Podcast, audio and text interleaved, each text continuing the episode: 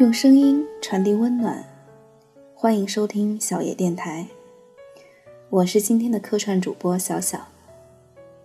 今天为大家带来的文章是：三十岁之后，再看你美不美。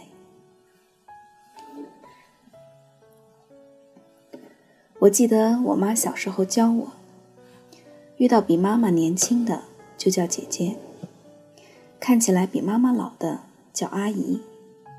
但我总是错把姐姐叫阿姨，被叫姐姐的可能内心欣喜，被叫阿姨也许习以为常。前几天听一朋友说，偶然遇到一个女同学，感觉好老啊，当年还是系花呢，连不认识的人都怀疑这是你同学吗？她才毕业三年，为什么有的人变成了大叔？有的人却成了大爷，让人不禁感叹岁月如刀。如果说三十岁之前靠的是年轻貌美，那三十岁之后脸部的外观状态、眼神是沧桑还是清澈，妥妥的代表着各自真实生活中的一切。我有个朋友 W 小姐，今年正好三十。他是个总爱说自己特别忙的人，然后当然就没空认真洗衣、做饭和打理房间。他说自己忙到内衣都是攒着一起洗，于是又忙到了没空化妆、睡觉和保养皮肤。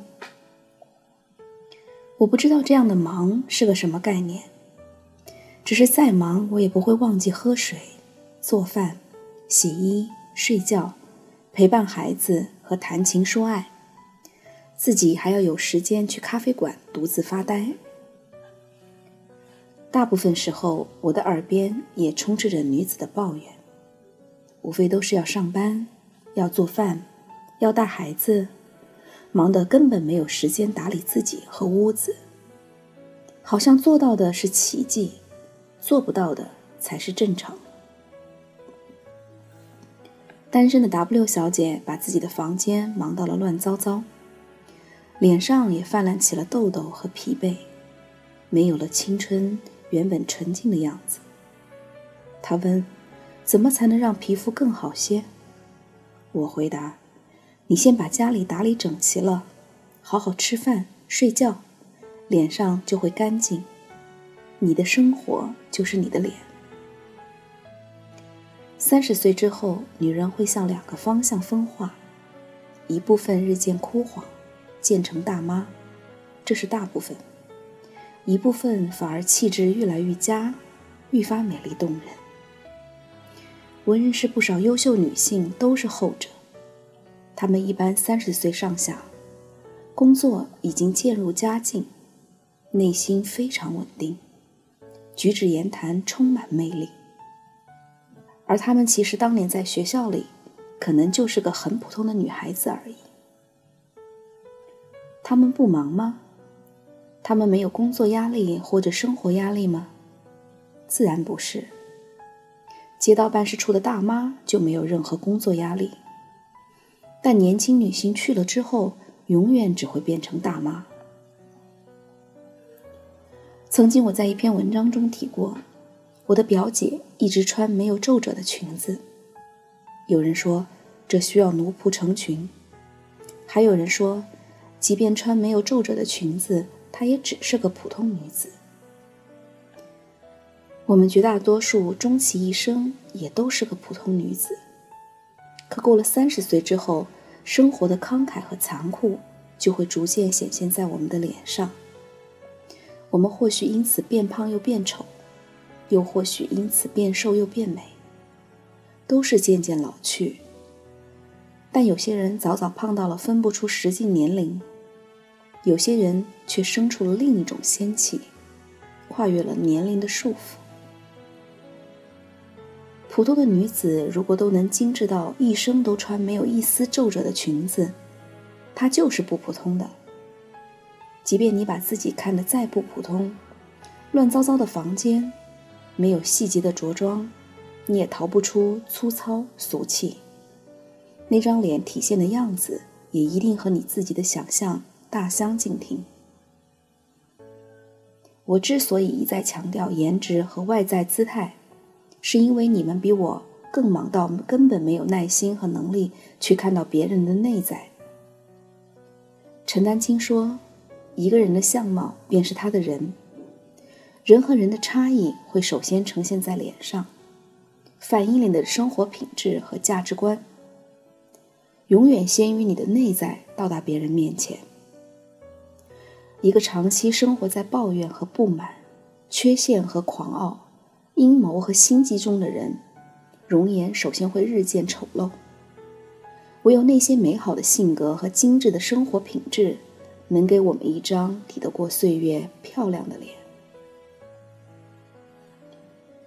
十年前，我觉得新婚时的邓文迪很美，无论她那时有没有爱情。现在再看她离婚后的照片。发现那张脸已经赘肉横飞、狰狞可憎了。十年前，我觉得周杰伦一点都不帅，唱歌时歌词都咬不清。现在我看他之前录的好声音，发现他多了俊朗和味道，幽默又真诚，体贴又温暖。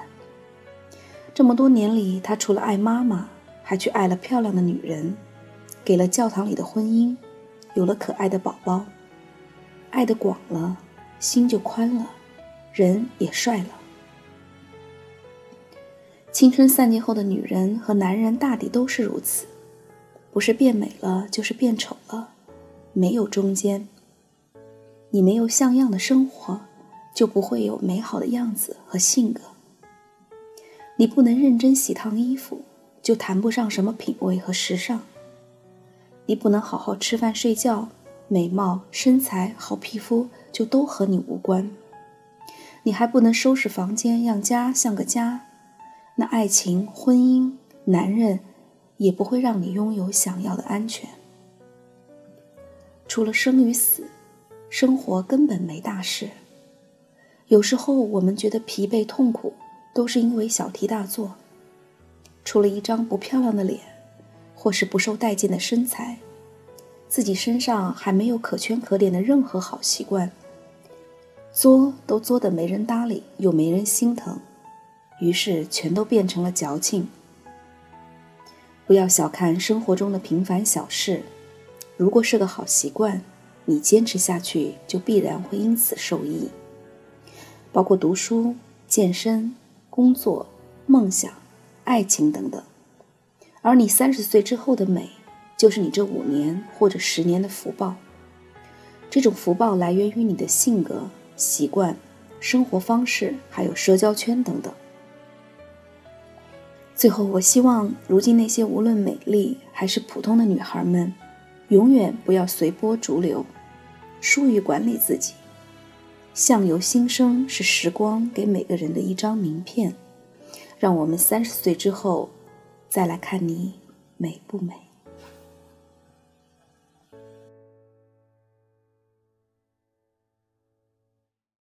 本节目由小野电台提供，用声音传递温暖。感谢您的收听。